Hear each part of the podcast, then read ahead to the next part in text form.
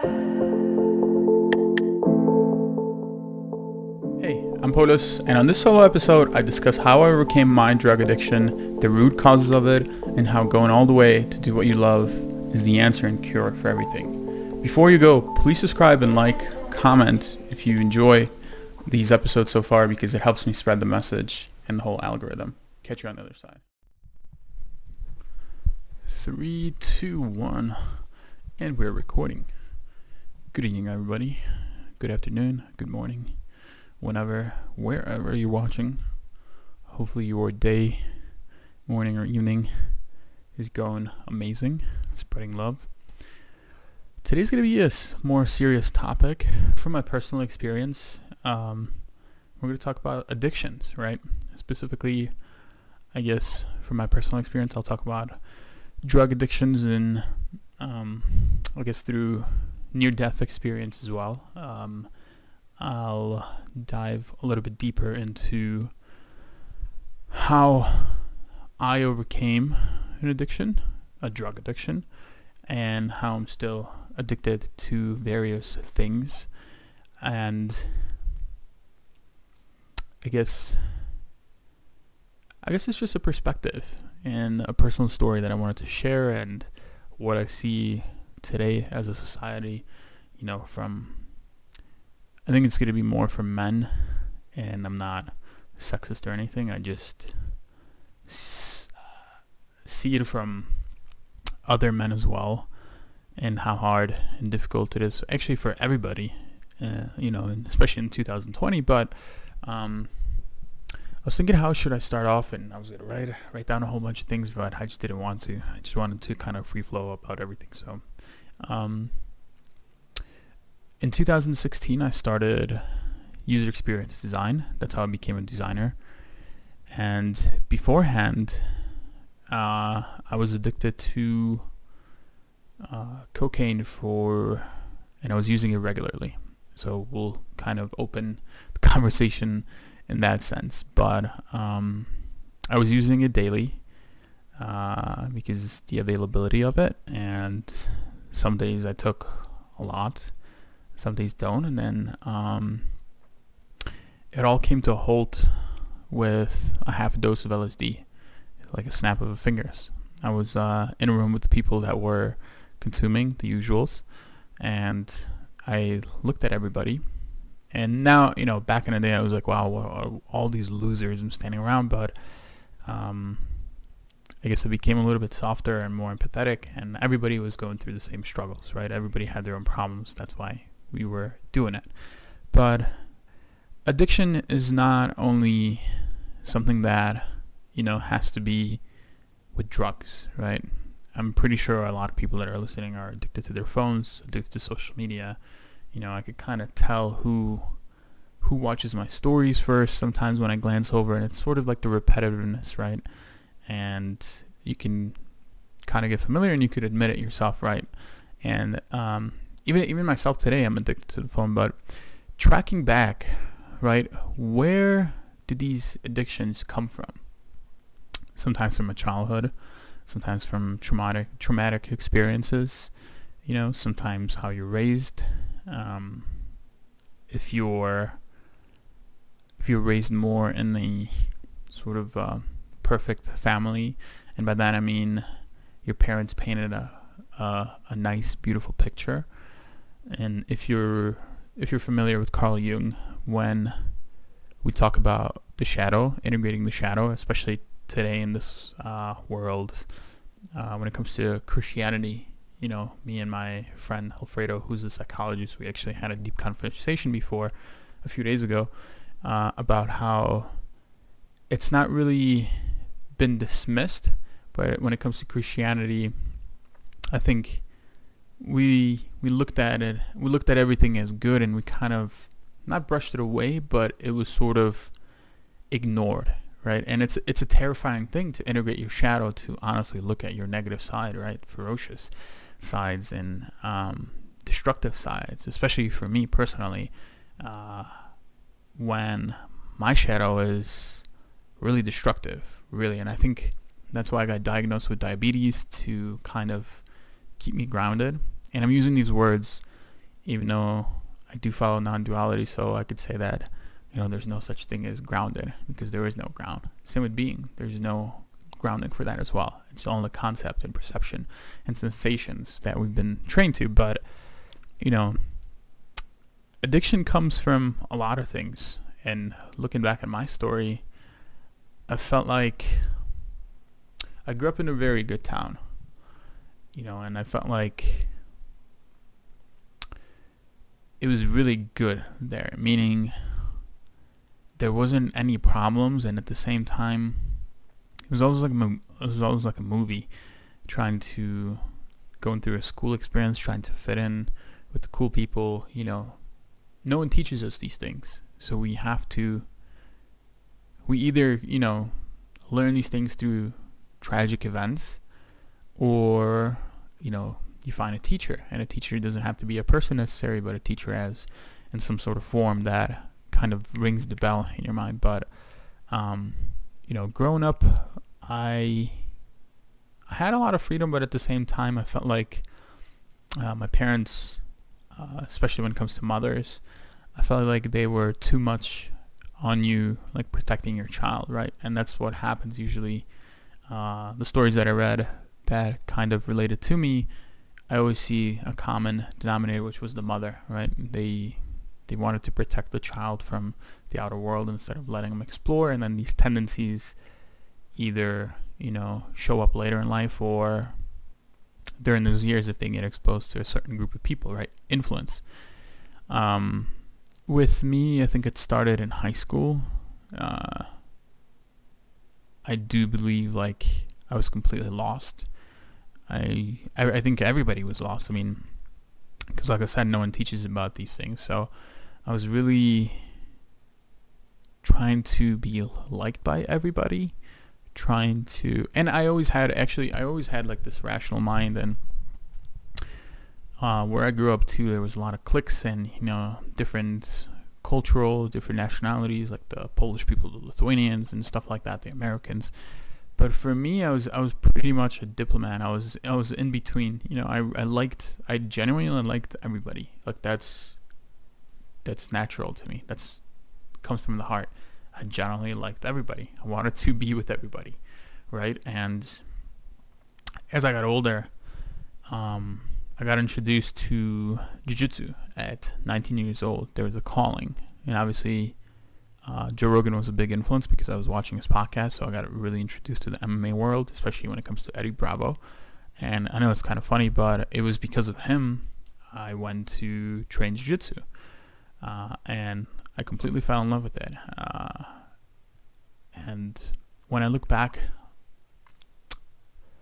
from, you know, like addiction point of view, I think and it took a lot of tests and you know personality tests and went on deep rabbit holes but i feel like i really do like seeking adrenaline something that gets me up and that's why i think i was addicted to cocaine.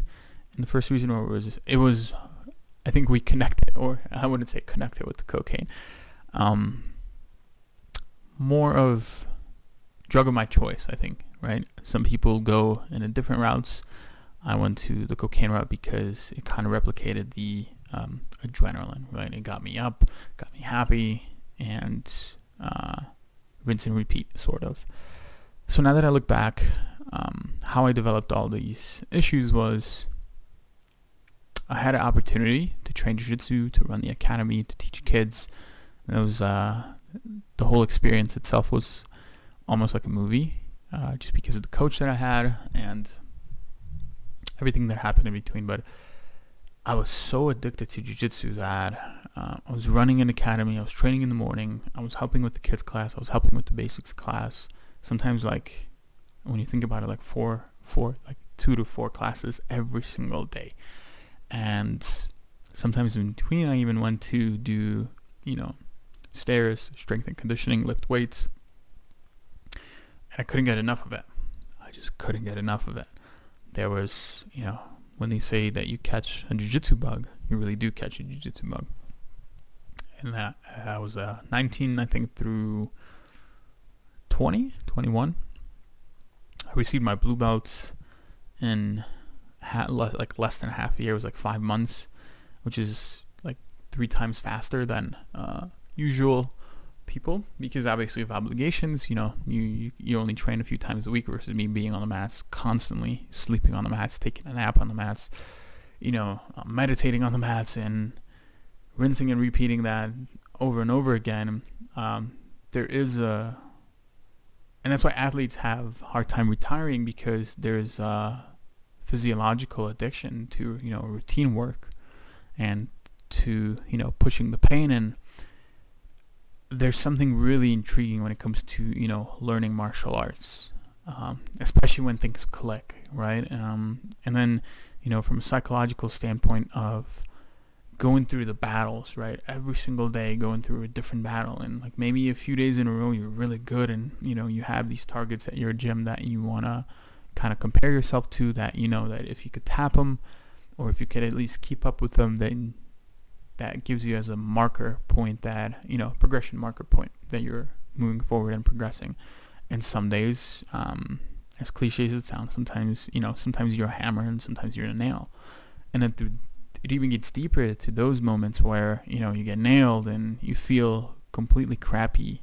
You know you miss a basic move or you know something stupid and you have to figure out why right is it because i overtrain so then you take these protocols of okay uh, i know that i have to still train i know that i have these responsibilities to run the academy help to run the academy but how can i balance that out right um, maybe i could just flow during the day. Maybe I could work specific um, specific positions, right? Maybe just that day I'm gonna go and work off off my back. Maybe the other day I'm just gonna go work off the top. Maybe I'm just gonna go focus on you know defense. The other days that you feel good, maybe I'll focus on creating some sort of attacks, and it, it kind of rolls down. It's for almost every single athlete. So I think that was my first real physical and physiological addiction that I really had to jiu-jitsu. And when it came to all to an end, the reality set in that I had to get a job, you know, I had to make money. My parents were on my ass. I had bills to pay. Um, and I think the job that I took kind of influenced that as well because most of the people around me that worked at the same job, they were kind of into the same things, which was like more of a materialistic lifestyle, going to bars and uh, just kind of repetitive stuff, Monday through Friday work, and then you know start drinking, uh, go to a bar, eat something, and I'm and I gotta remind you again, I'm type one diabetic, right?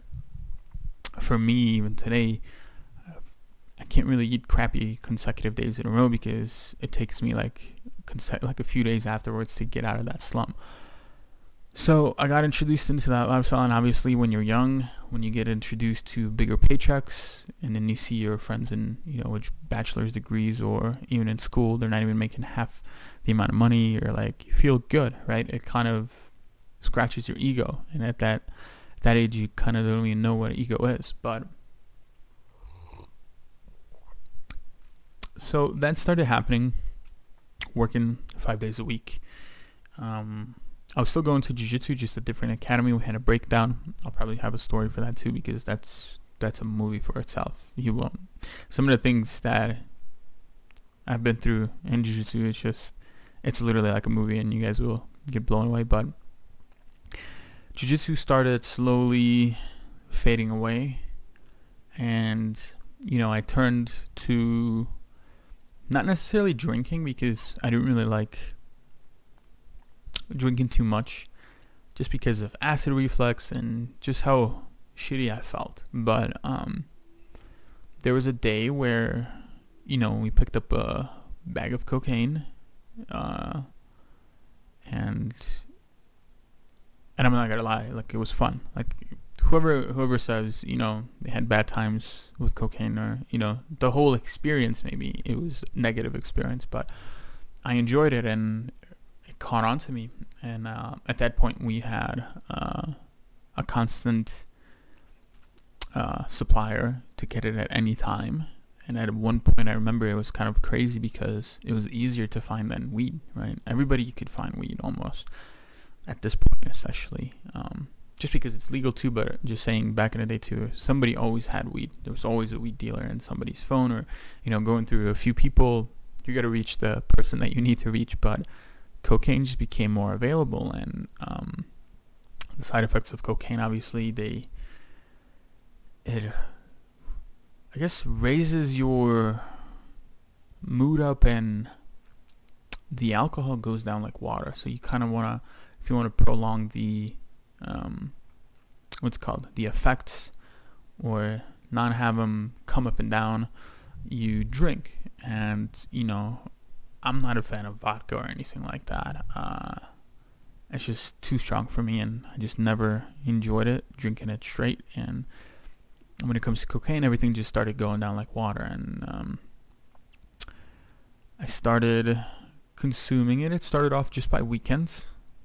Then it started off by, you know, Thursdays, Thirsty Thursdays, whatever. Going to a local bar there, you know, grabbing a few baggies beforehand, just sitting there, killing beers, and then maybe ending up smoking a pack of cigarettes, and then maybe ending up at somebody's house doing more cocaine, and then it's Thursday, then it's Friday, then it's Saturday, and then, you know, it got to a point where it was even Sunday, you know, having it during the daytime, cooking barbecue, and um, naturally cocaine is a um, appetite suppressant, but you kind of build up a tolerance where that doesn't happen anymore, right? Some of the people that take Adderall, they kind of tell you that they can't eat, or or different types of amphetamines that um, it's an appetite suppressant. But for me, it got to the point where it just didn't really matter. I still wanted, I was still hungry, and I still wanted to eat, but it started, like I said, it started just on weekends, then it started Wednesdays, and then it got to a point where I was dealing at one point selling uh, cocaine. There was a short period of time where I just had it all the time on me, so I was doing it constantly, Monday through Sunday, pretty much.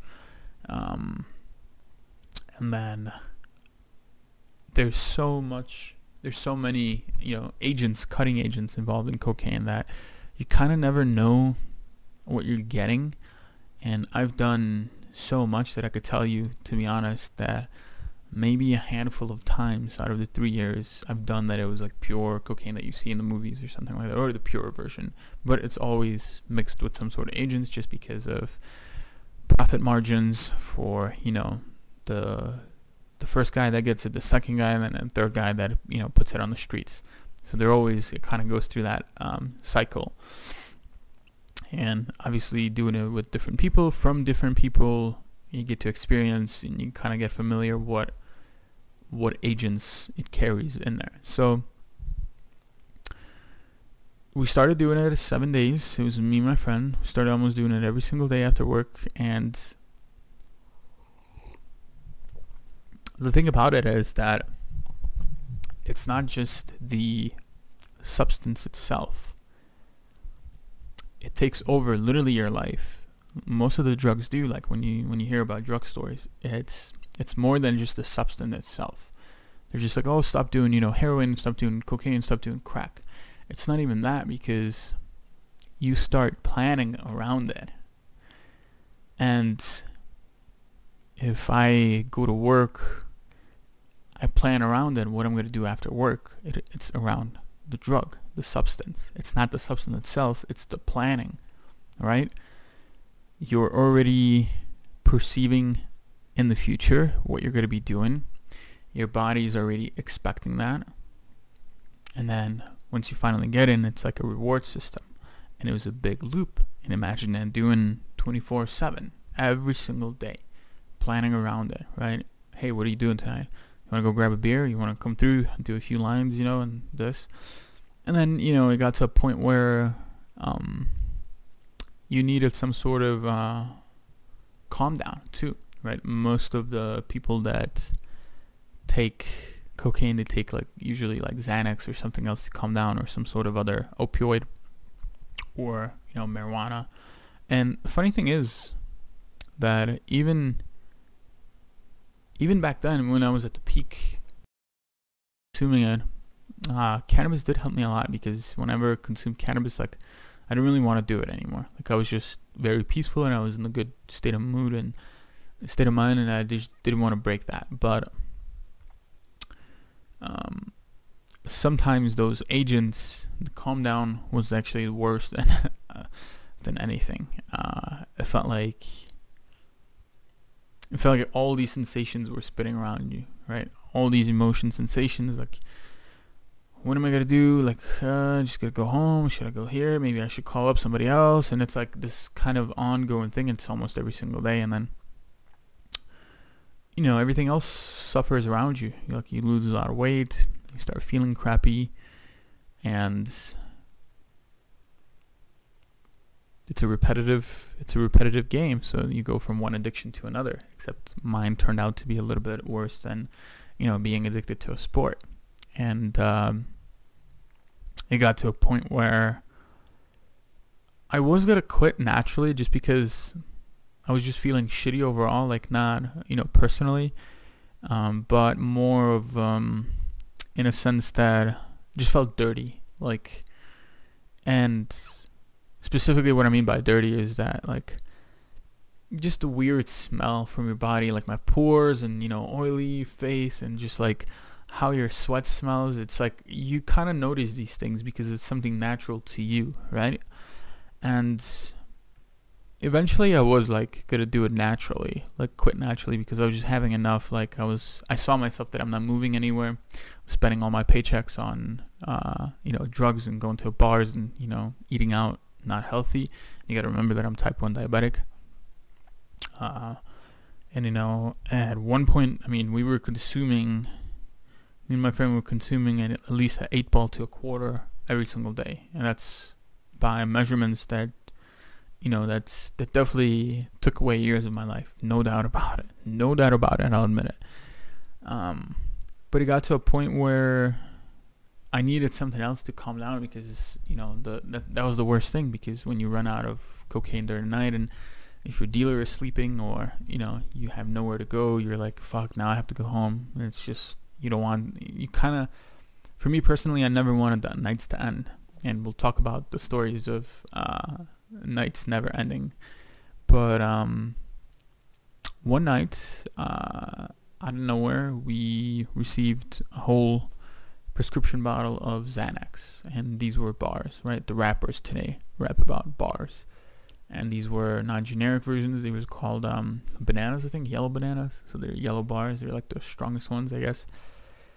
And um, I knew that a lot of people take opioids, Xanax, and everything else to calm down off of cocaine, and it was my first time ever uh, taking it. Um, but it took way more than I needed to, and that's why we're kind of nearing to the near-death experience. So I think I took, I want to say four or five Xanax, or even maybe even a little bit more, and that's that's sort of the tipping point where you should be you know, ODing, but uh, God bless that I didn't. So uh, we took it, and I was driving home. It was a snowstorm. Uh, it was really cold. Started feeling crazy, like all over the place. And right before all the Xanax, I guess all the dosages that I took kicked in, um, my tire blew off and I pulled over to a gas station, and that's where I blacked out. But it was nice that I blacked out in my car uh, without me being on the road. So that was a sign that that was a near-death experience as well. Obviously, I got transferred to emergency room. I was in IVs. You know, I had to go through a long case. But that was the first near-death experience because when you look at it from that perspective, that's something that it's it's not something that you should be proud of, but when I look at it from that, it was definitely God saving me. You know, um, I even have a New Testament here with me. I've been reading this a lot, but it was definitely God saving me because I think I was not only saved me personally, like myself, um, but I probably saved somebody else's life too because you never knew if I would have blacked out behind the wheel maybe I would have went on the oncoming uh, traffic, hit somebody. Maybe I would have killed that person. You know, what if it was a, what if it was a baby? You know, and I mean just human itself, right? But it, like when you think about a, ba- a baby, a kid, that's a child's, um, that's God's children, right? Uh, it even says in the Bible like don't mess with the God's children. When you think of those things, uh, it really makes you look at everything differently. And then uh, the second second sort of relapse happened really fast because um, uh, it came almost to a halt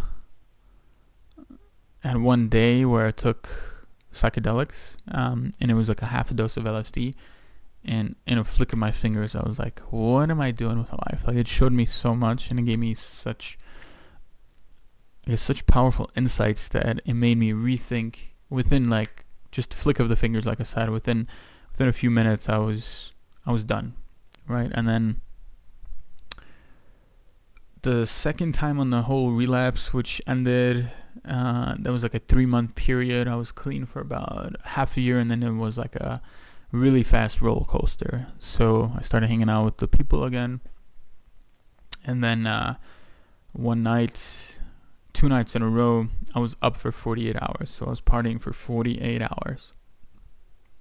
Stuff that you hear in Hollywood, you know, Charlie Sheen, Mike Tyson, but partying for 48 hours, barely had any sleep, maybe like few intervals of naps in between, and um, I was driving home and I fell behind the, I fell asleep behind the wheel, and I ran into my neighbor's uh, front brick, um, what is it called, porch patio, where the flowers are and the rocks and stuff like that, and I lived in a pretty nice neighborhood, so it was a pretty nice house with a nice, I guess, front garden.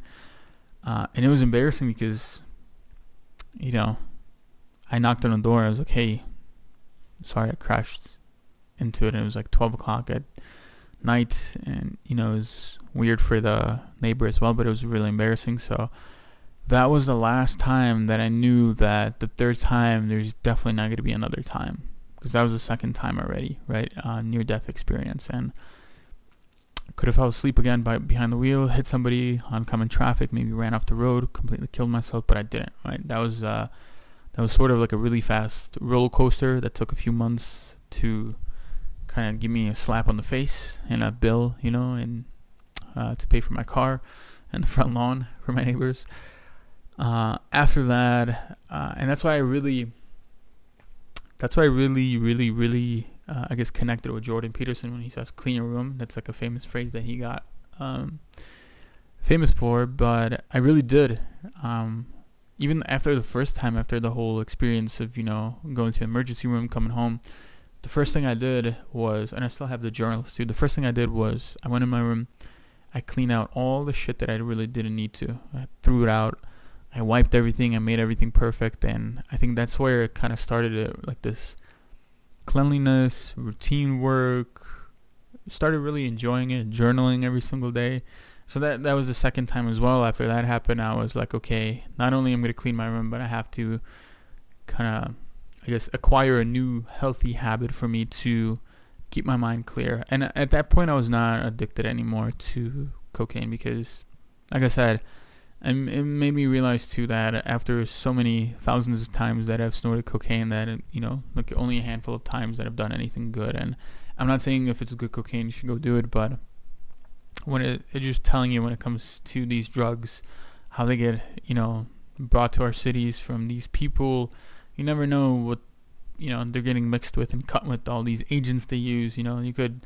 I have friends who died uh, just by relapsing and you know taking something that was crossed and you know a few of my buddies uh, passed away like that but um, I was already completely off of that I was like okay uh, we need to make a big I think a big jump in my life and do something new and um, I really didn't know what I was gonna do right? Um, obviously to this day uh, jiu-jitsu is still like the foundational uh, lens that I look through um, and then that's where I came across design in 2016 but and I was completely and this is where it kind of like these addictions I guess these habits these loops in your head that you have um, they cross over right to to everything else that you do but you just have to kind of put in the positive you have to establish a positive habit instead of a negative instead of me snorting cocaine all day um, I had to learn I was addicted to learning uh, now that I look back I was I was driving to school to Chicago every day from suburbs uh, downtown uh, about hour and a half back and forth. So about three to three and a half, sometimes even four hours a day I spent in traffic. Uh, I want to say during the week, I used to go through podcasts. I used to just chew them up. And through audiobooks, that's when they started coming out more, started becoming popular. Um, I was just going through books. And I think that's where my brain started shifting really in a different direction because I was consuming so much that my perspective was just getting stretched to completely the edge.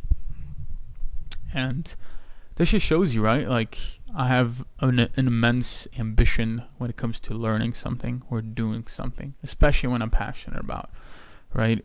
Um, so that was the first like really good experience when it came to uh,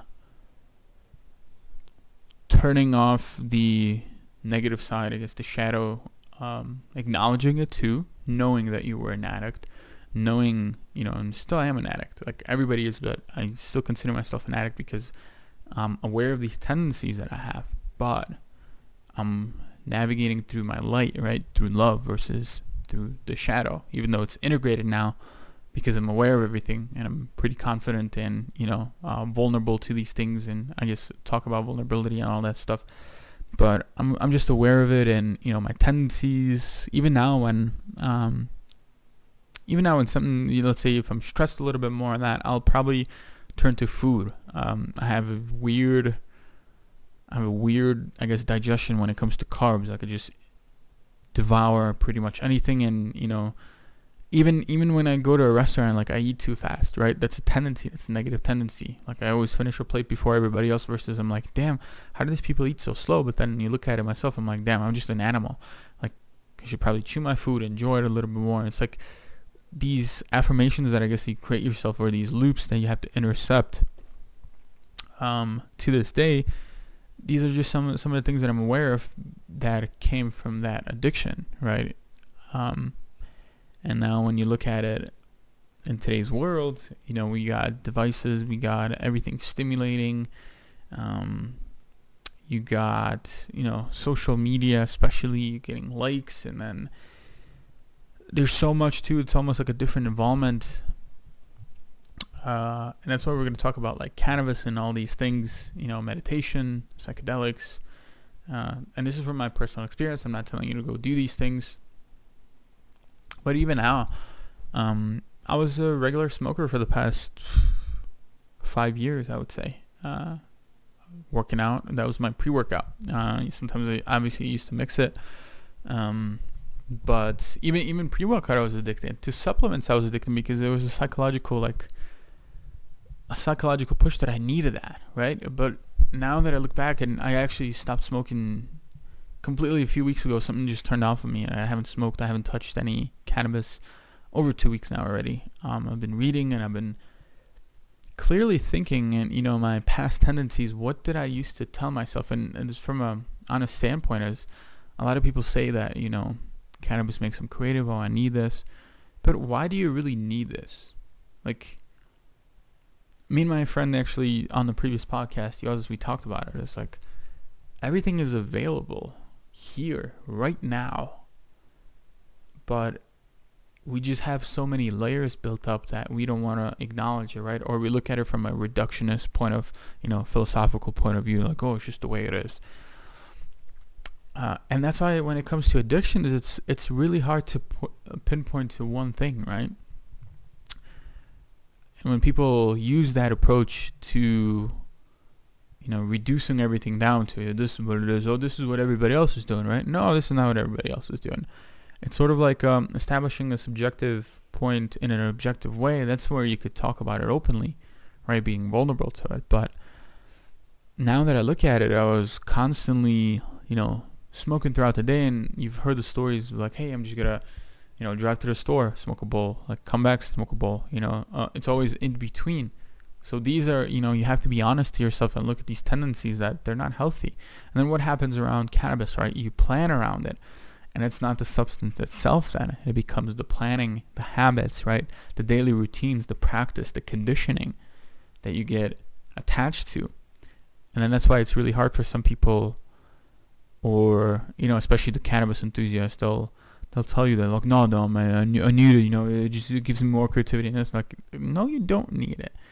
You probably need to go sit and meditate for two hours. You probably need like honest self inquiry and go through that repetitive work every single day, right? Doing yoga, mantras. Um, once you're able to, I guess, peel these layers away in an honest way, you're able to see it clearly that, hey, none of these things really I need, right? Like even now, like when I look at cannabis, is I work in the cannabis industry for the past two years, so I've met so many personalities, and um, one thing that pisses me off is psychedelics are, you know, becoming a prominent topic, and it's sort of like adjacent industry to cannabis and hemp.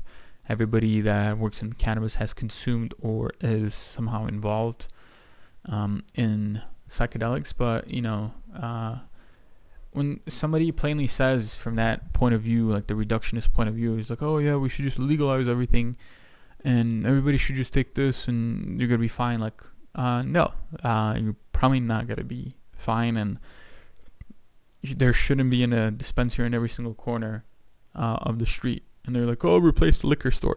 They're always gonna be there, but you shouldn't open up a dispensary on every single corner of the street. That's not healthy and that's coming from a cannabis worker in the industry for the past few years. Um, because there's going to be negative tendencies. You, there's more than just you know look at plain statistics like oh it's been suppressed and you know and it's been um, illegal and you know everybody wants it, but there's really it's almost like the substance itself does something to you, and a lot of people are uh, addicted to cannabis. Like I know a lot of people that couldn't go without a few days and be like, dude, I was feeling so weird. Yeah, you go through withdrawals. Like I went through a withdrawal for almost a week. Um, the first three days were extremely hard. I couldn't sleep. Um, I had diarrhea. I always have like digestion issues for some reason when I come off cannabis. And um, I was, you know, a little bit more tense. Uh, my shoes were a lot shorter. I had negative thoughts. I had very negative dreams uh, dark dreams, like nightmares almost. Um, especially like last week, I've had just, I mean, the devil was hanging on the cross, you know, and that was, it was like my dark side, right? Then I had, um, then it kind of started getting better where uh, my dreams kind of started shifting towards, I guess, an unconscious message being delivered to me. So it was like more of a spirit animal, like I saw a Black Panther and all that, and um, I went through a huge withdrawal, and then after three days, after you kind of get through, or maybe four days, or sometimes even week, uh, you get through the last stages, and um, you go through this, I guess, feeling like a little bit of emptiness. And for me personally, the last, like the first four days, going through diarrhea, bad dreams, the second days were like energy levels were not stable. Like I was up and down during the day. Like I crashed for not even like a 30 40 minute nap. I'm talking about like two three hours in the middle of a day right? And then i knew that i'm messing up my sleep for the evening right? Because i'm taking those hours away. I'm not going to want to sleep till midnight and then i'm going to wake up at 10 o'clock already versus you know me trying to wake up a little bit earlier uh, to do something more productive in the morning because mornings i feel like there's some sort of uh, energy that really helps me get stuff done. But now that you look at it and you know that's why i don't some of my friends too, I, I spoke to them and I told them, I was like, dude, they gave me the same answer. He's like, oh, it makes me creative. Like, no, dude, I need to smoke and this and that. And I'm like, no, you don't. You just don't want to admit it because you have, you're stubborn. That's your ego. And you're not looking clearly through the picture that you don't really need. You have everything available right in front of you. And then if you're thinking that it's going to make it better, that's already means that you're missing something and you're not there. Um, and I was uh you know I was going through stages as well in the past few months. I was like, hmm, maybe I should consume psychedelics, and I probably will, you know, but uh for personal reasons. But I was like seeking it so hard that I was, it almost lost myself into it. I'm like, why am I seeking this? Instead, I just picked up a book, started reading more about meditation, started podcasting, um, started reading the Bible, the New Testament, not the Bible, New Testament.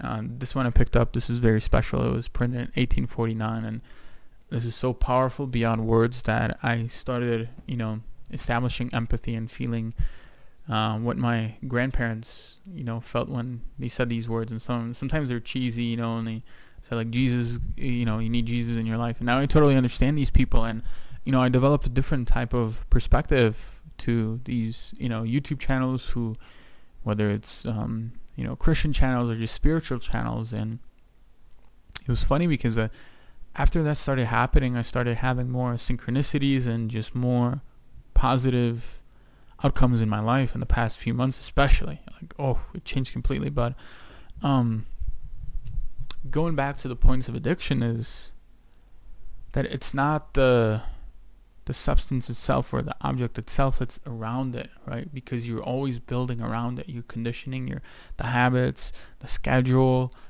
how you're directing your energy to it, and the, you're feeding the reward system, right? You're feeding the wolf as well. How you react when you do it, how you feel after, what you do during, and then uh, and you know you get so clouded. I think the worst thing with cannabis was for me as well was that you get so high or your tolerance builds up to a point where you feel like indifferent and that's very dangerous because you can't tell between high and sober thinking right? And that's why um, a, few of my friends got irritated when I told them I was like, dude, you shouldn't be smoking like every single day. And I'm like, why are you lining up a blunt every single evening? Like you don't need that. And it was like, oh, it's gonna make me creative. I'm like, creativity is just subjective. It's all in the process. If you tell yourself you're gonna need it, you're already setting up that step that you need something. And when you step back a little bit and when you tell yourself, wait, I have everything available in my hand. So what I started doing recently, um, started um, meditating a lot, journaling a lot, and even drinking a little bit less coffee. Like sometimes in the evening, I still do. I don't know if it's it's conditioned in my body, just being European. A lot of uh, foreigners that I notice drink coffee in the evenings, but even coffee, you know, I just have one coffee in the morning at a specific time at like nine o'clock or something. Uh, I have I have these loops set up to keep me kind of going, right? And naturally, I developed like resistance to coffee because a lot of I know a lot of people that drink coffee, and uh, you could say that it's healthy, and you know, you could you could you could uh, have like a biased view of like, hey, I uh, looked at the studies, you know, drinking four or five cups a day you know, it helps you prevent cancer and all this, but it's not really good because it's a stimulative drug, right? You wanna you wanna take yourself from everything that stimulates you, right? You wanna experience the calmness and everything. And going back to the topic of addictions, I feel like a huge part that contributed to it was um, not doing what I really liked, right? And I think we're gonna move into the second phase of the podcast, talk about how I notice from a lot of people they turn to substances or just bad habits, uh, develop bad habits is because they don't take the step in the direction that they want to, and you already know what you want. You can kind of imagine, just sit back and imagine what you wanted in your life, what you wanted to do, and look at all the biases and the layers that you have to peel away in order to get there because you know you're gonna have a lot of objections before like oh this yeah this is stupid this is ah uh, yeah this is too hard uh, this is that uh, yeah yeah this is my parents uh, you're gonna start blaming a lot of things. And I notice that which is which is fear right? It's it's telling you that you're not ready especially when people try to seek for perfection which is an illusion itself.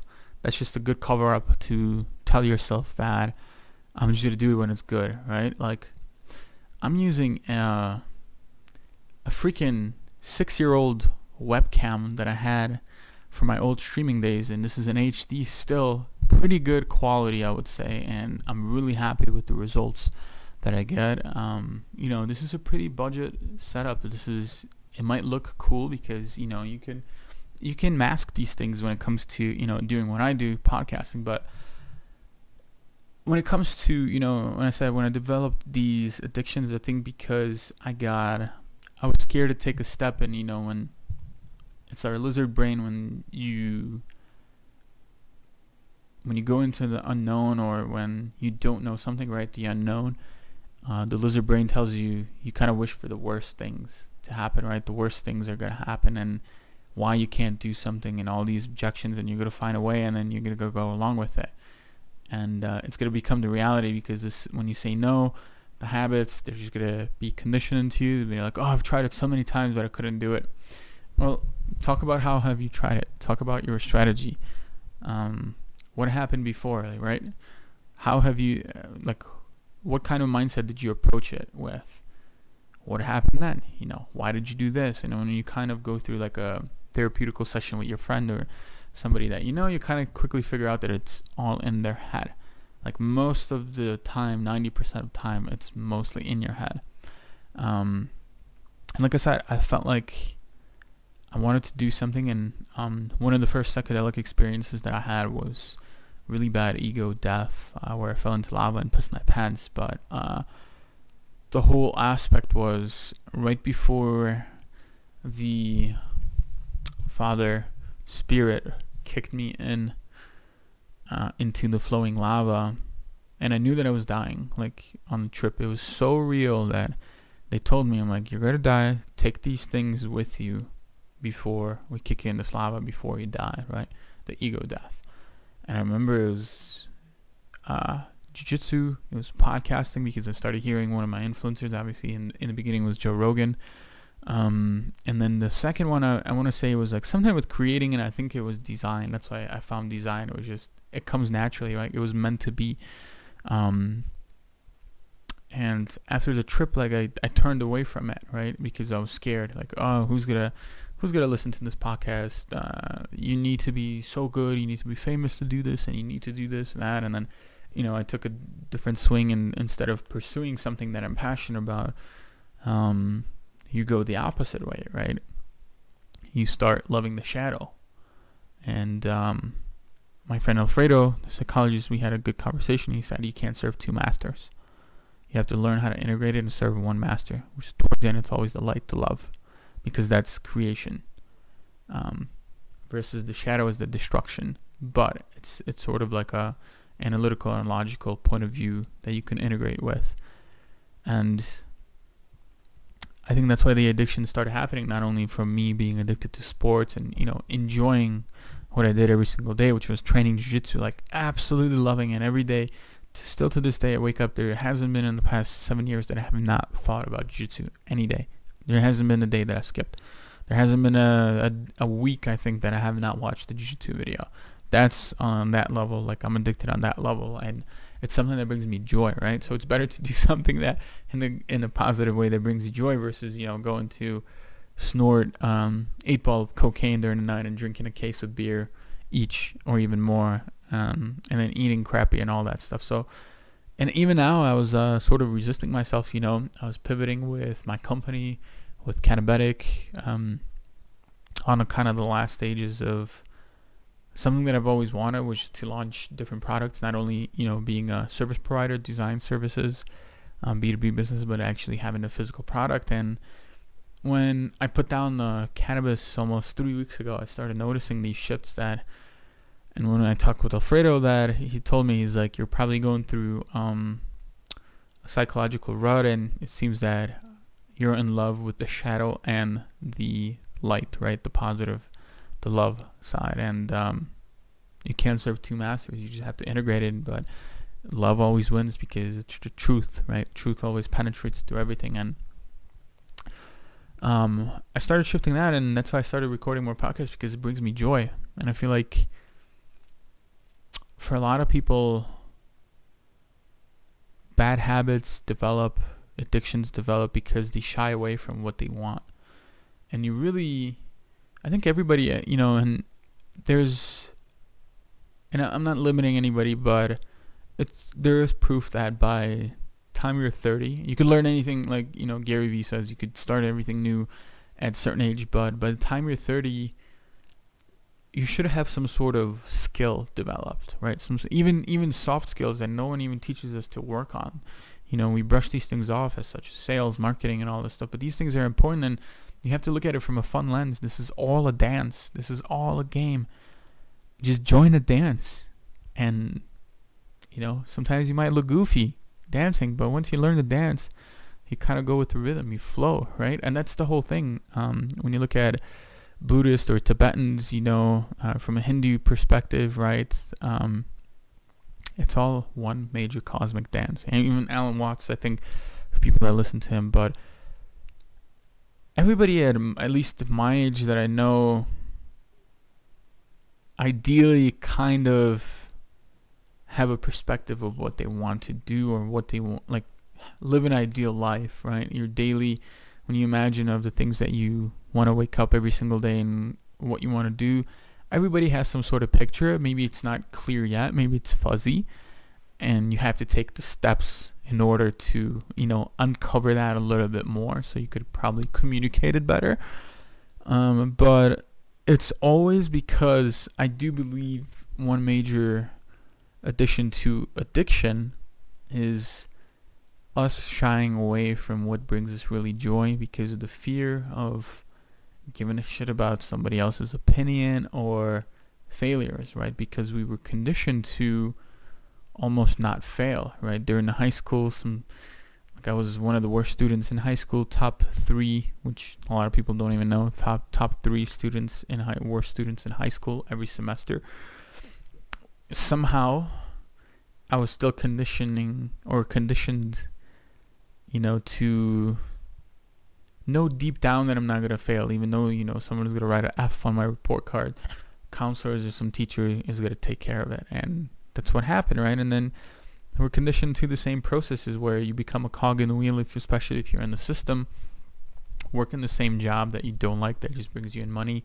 And like I said in the previous podcast beforehand, for me, not be, not bloating or anything, systematic work is too easy for me because I'll figure out and um, I'll want to move up in a positions and most of the time you can't move up because of you know political reasons within a job or you know whatever whatever the job reasons are and for me it was you know once I move up to a certain level and I want to do something else explore something else within the company which I did with the previous companies um, I'll become a tyrant I'll become a rebel and I'll fight against the system and I'll probably just quit and you know, now looking back, I quit like in a very shitty way. I just stopped showing up to work most of my jobs, but because they didn't provide any joy for me, right? And and I know sometimes you have to, sometimes you do have to go through these shitty periods of time where you have to, you know, work a job that you don't want to, but at the same time you have to really be really dedicated, strict to yourself, and really have a commitment of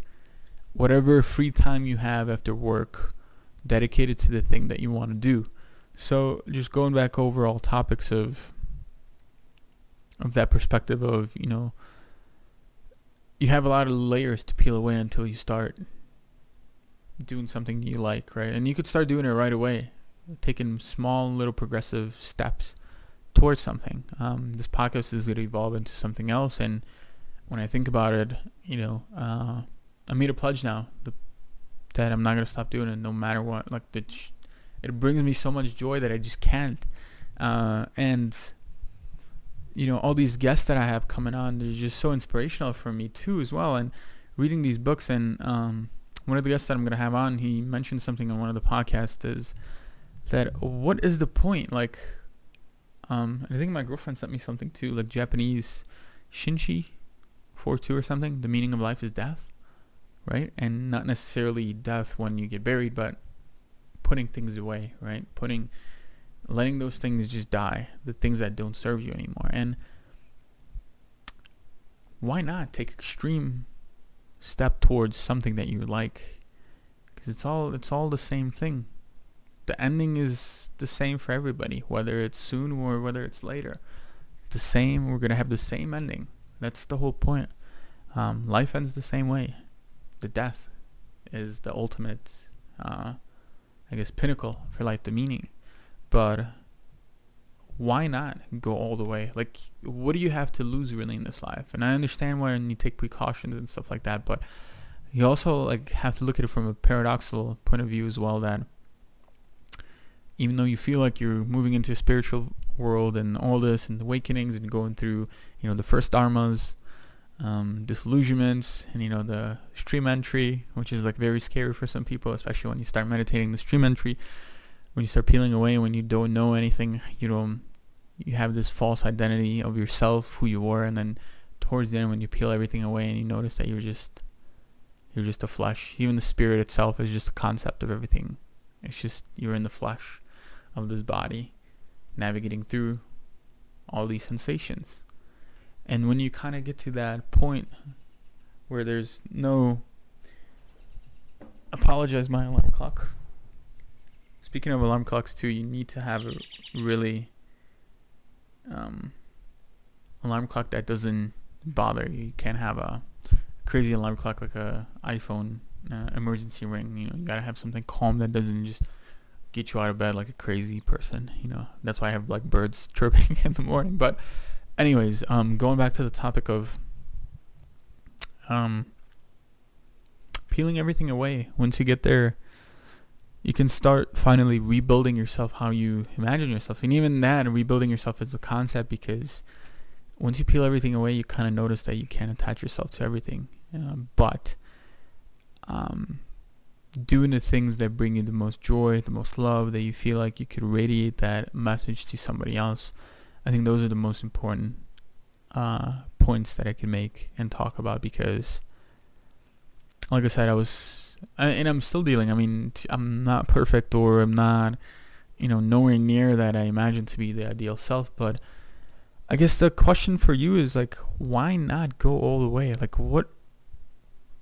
And I don't want to use cliche terms like it's only one life, but towards the end, like we're going to the same ending. Like we're going towards the same ending point. So why not actually push to the extreme? See where you're capable of, learning skills. Um, you know, it's sort of it's paradoxical because it's the same. It's the same thing that you're gonna shy away from. It's the same thing exactly. You know, going through fears and you know uh, emotions and all these you know self talks and well, I have to do this first in order to do that. Well, you've already had these experiences beforehand. You know, you've already went through the embarrassments. You know, you've already been there. Like we, school was a pretty much a huge learning phase for a lot of people, right? a lot of people went through the phases of trying to fit in, being cool, with cliques and all that stuff. But towards the end, it's like, why not? Why not just do what you wanted to do, right? And some people, are, some people are gonna come up with it. Jeff, I love this one. It's like, it's easy for you to tell because you're there. Yeah, but no one saw how much time and work I had to put in in order to get this. Um, where I'm at right now, where I feel like I'm really appreciative of um, the position I'm in, but I know because it's the reality of things, and even the reality is a concept if you look at it. But from a, I guess when I try to verbalize and communicate this to you from a reality point of view, I ask myself like, what's next? Because there is going to be struggles. It's that's what life is about. There's going to be, you know, there's going to be problems where you know you feel like you're at the pinnacle of something, and you know something there's going to be bigger problems to go after, right? So those bigger problems um, require better solutions, right? So that means it's improving yourself, and most of the time, it's it's through self improvement, self development, whether it's meditation, whether it's you know uh, self inquiry like journal, I call it journalization, uh, doing something that provides you you know I guess stimulates the hormones in a positive way, whether it's you know going on a healthy diet, going on a run, going on a walk, just do something that starting small even doing something that brings you joy that complements to the bigger picture. And like i said um, we all we all have that but um, that's like i said my favorite thing is people are like oh it's easy to you to it's easy for you to say well yeah it is because near death experience change you and i'm not saying to go seek near death experience but sometimes maybe you do need to through psychedelics or through some sort of other explorations like meditation because meditation itself you can get to such a deep level and bring it down to this where I'm able to see completely through everything. Sometimes when I look through everything it's just it, it, it just amazes me when I look you know when I look across the room and I see 360 around me and it's it's it's it's something that I can't really explain. It's something that you have to go on your personal journey, but um, don't brush it off. You know, where I'm at, I had a lot of sacrifices as well, and a lot of people did as well. And you will have a lot of sacrifices that you have to make. But at the stage where I'm at right now, I guess you, you're kind of at that honeymoon, or personally, I'm at that honeymoon stage where I'm really happy with everything what's going on, and uh, because in the past few months, you know, I went through my personal, I guess, ups and downs as well, um, rethinking the future. But I gave up a lot of things in order to have this, and you know, it wasn't it wasn't all rainbows and butterflies and sunshine every single day.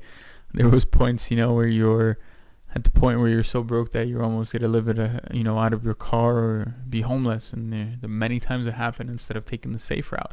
And that's what it is. It's believing in that thing, doing whatever you can to go after it. And that's what I said. Why not go all the way? Like, what's what's what's the point, right? And I don't want to sound like Charles Bukowski because I I kind of I kind of started to hate those generic videos and or maybe because I've listened to them many times, right? It's all subjective and biases. So um wow, we're an hour. That went by fast. So if I guess the biggest takeaway for you from this episode is to question yourself what is stopping you and being really honest with yourself. What is stopping you? Because all the time you're in your own way. I'm going to take your full responsibility of your own choices and the position that you're at. You kind of stop getting angry at blame, uh, you know, and blaming other things. So I think my question to you is like, what's stopping you from doing what you want? And also,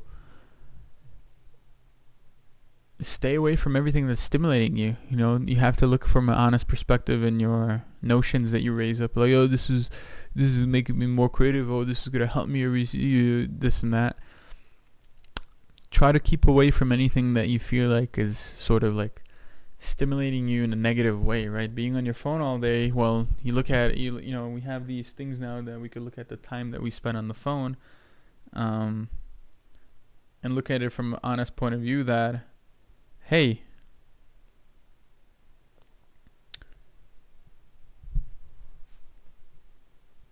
I should pr- probably, if I'm spending, you know, what do people do spend now? A few hours a day on Instagram. So during the week, it's usually like 14 hours. In two weeks, it's a full day. A full day to work on something that you really love.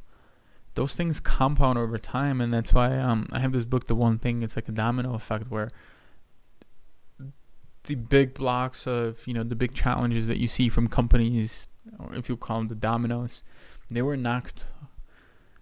They were knocked over by the smallest domino that started in the beginning, which is like a tiny little speck, right? So you have to look at it from always like a double-edged sword is not just like a reductionist point of view, like oh I'm just too lazy, I'm not gonna do this, but like I said, spending two hours every single day on Instagram, and then when you add those up, it's like, wait, in two weeks you've had one full day, 24 hours to contribute to something positive. And um, the third thing, go go contribute small steps and look at it from an honest point of view. Try to get yourself away from everything's stimulative, right? Stop seeking these things. You, why do you seek, you know, to smoke a bowl in the evening? Is it gonna make me sleep better? Is it is it gonna is it gonna make you sleep better, or is it something that you've already established as tolerance towards cannabis and you know your your habit, your body, your physiological state is addicted to it, and that's what you're telling yourself it's gonna make you sleep better you know, uh, well, you have to suffer through maybe a little bit for the first few days, maybe a week to get off of it, and you're gonna see that your sleep is way better. You know, oh, you have to smoke a little bit or have to do this a little bit to gain creativity. No, you have creativity here. You just haven't accessed yet. You have these layers in front of you that you tell yourself that you need something. As soon as you tell yourself that you need something, um, you're not there. You have layers built up. So that's your duty to peel away these layers until you get to nothing. Start rebuilding yourself. Like I said, start putting small things together, small little steps, and go at it. And um, friends come and go. Uh, I think the best advice too is don't feel like you need you have the responsibility over somebody, right, to save them because that's not your responsibility. The path that has been carved for you, you're the only wa- you're the only one that's gonna walk on that road, right? I think that's from a Grateful Dead song. My path is my path. You can't walk on my path, right? I'm the one that's gonna fall on my path. You're the one that's gonna fall on your path. It's very strong words. And when you accept that, when when you take the steps on your own path, you sort of lose everything else around you and you see what's really important. And like I said, um, stay around good people. Friends come and go. Don't feel the responsibility to always help everybody, to go after, you know, because everybody's going to disappoint you because your expectations of them are different than their personal expectations. There's, you know, there's healthy expectations and there's negative ones where you're trying to feed something to other person and the the ending point is that they're not there yet. So it's not sometimes you can try to be the teacher and if you're at the right moment and if you know the message is the teacher or whatever it is or whatever you lead them on to learn from it but most of the time they won't. So it's your own duty it's our own personal duty to I guess seek that out and when a teacher ready it appears. So go after it. Hopefully you guys enjoyed it. Um, if you finished towards if you finished the whole podcast please uh, leave a comment below. Let me know what you think.